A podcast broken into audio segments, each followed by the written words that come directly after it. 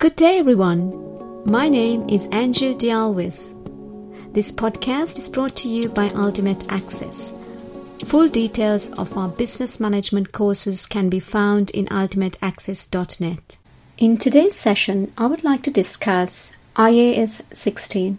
This is the accounting standard relevant to property, plant, and equipment.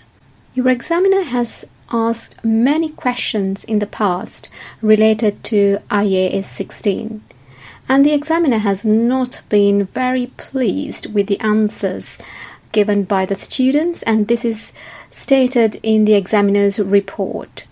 So, I guess it is important for you to know what is IAS 16, what are the key points to remember, and the areas that might be examined. In this session, that is August 2016, we are looking at the pre-seen Thomas Fine Tees. If you look at the financial statements of Thomas Fine Tees, there are some clues. The first one is it states this is the draft financial statements. That means it has not been audited it's not finalized as yet. So the examiner has the potential to ask you many things in related to this. Now another thing which I picked up is looking at your cash flow. There are three things in the cash flow that really caught my eye. One is profit on sale of property, plant, and equipment. The other one is Cash flows from investing activities. Purchase of property, plant, and equipment. Significant amount has been purchased, and there is a sale as well. Therefore, I think there is high probability that you might get a question related to IAS 16. Now let us look at the definition of property, plant and equipment. They are tangible assets that are held by an entity for use in the production or supply of goods or services.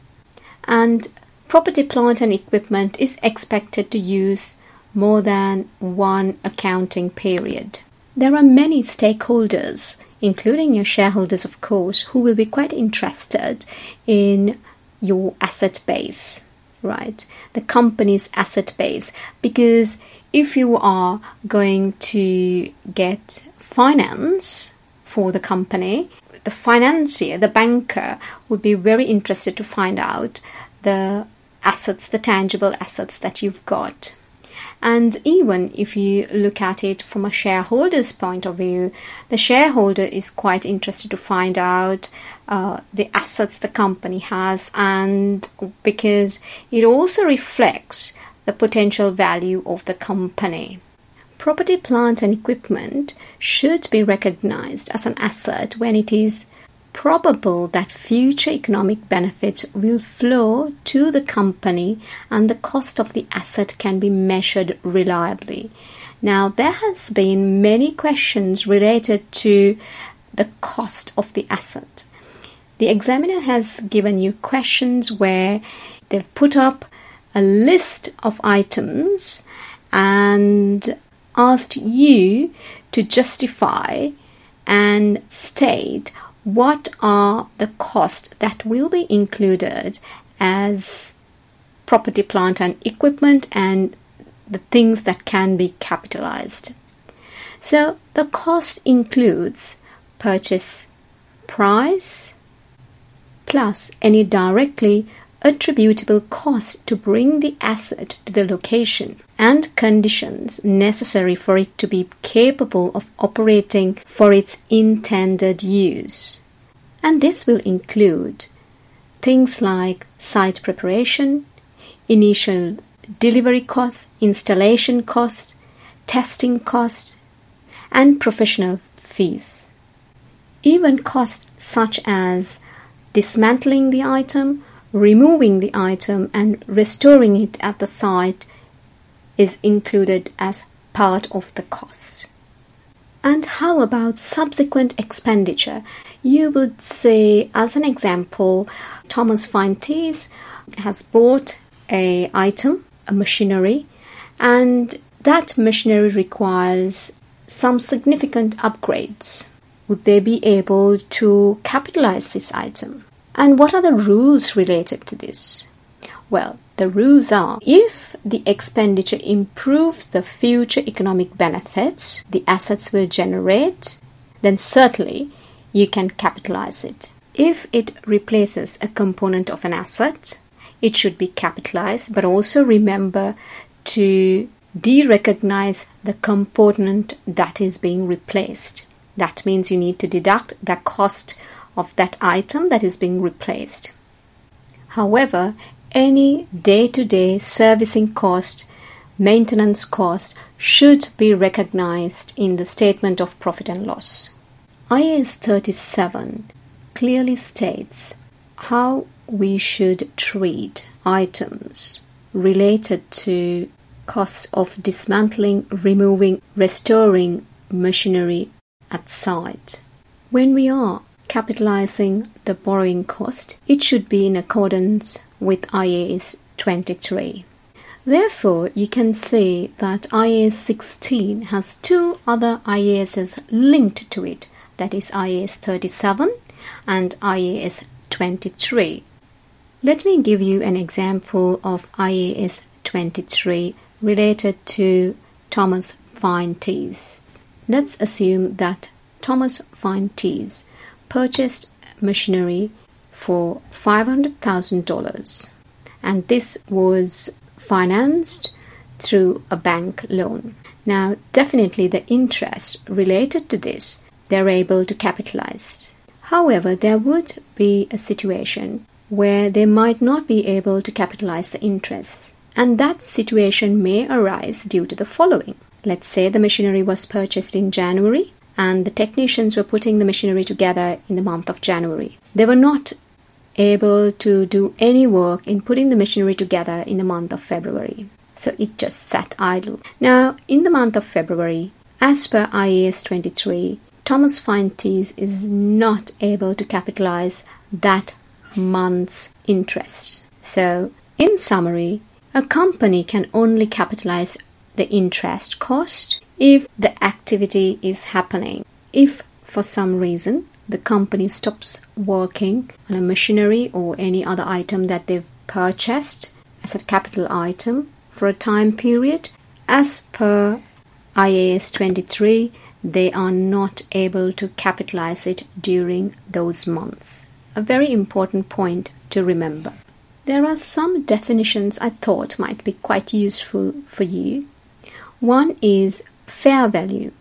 What is this fair value? This is the amount for which an asset can be exchanged between two parties in an arm's length transaction. Another one that's quite important is impairment loss.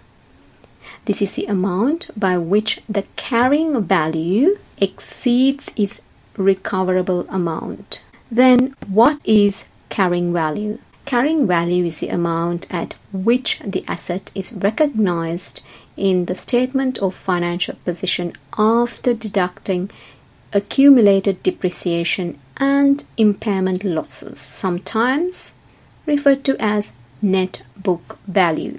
Now that we have got some of the key definitions underway, let us look at another area which is important to you IAS 16 states all subsequent measurements of property, plant, and equipment can be done in two ways either cost model or the revaluation model.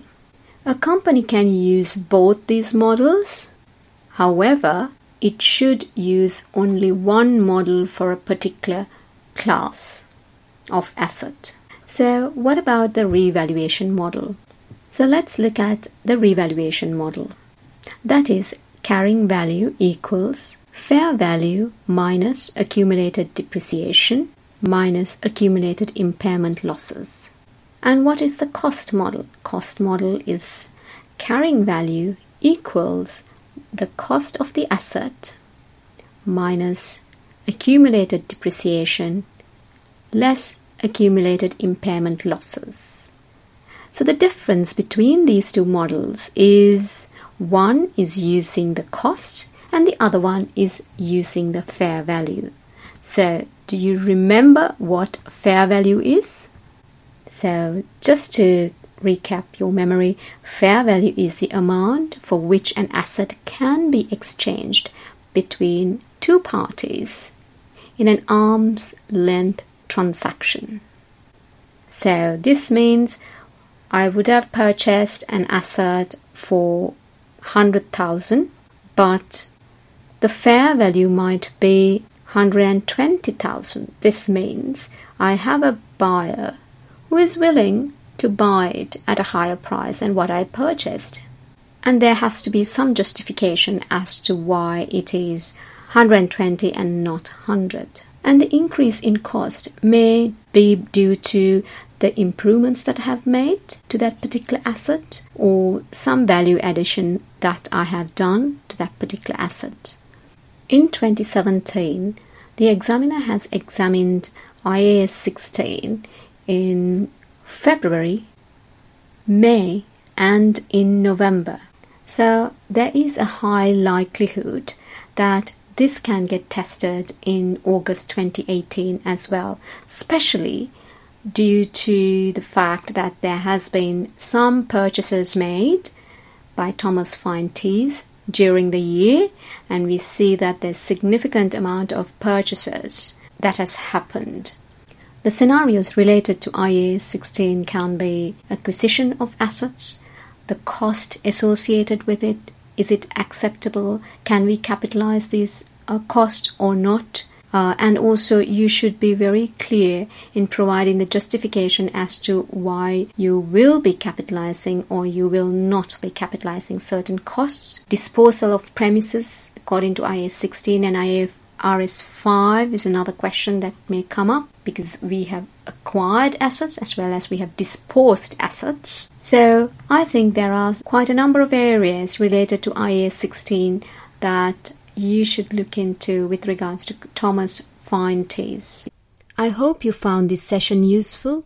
This podcast is brought to you by Ultimate Access, and I'm your host, Andrew Dialvis. Thank you.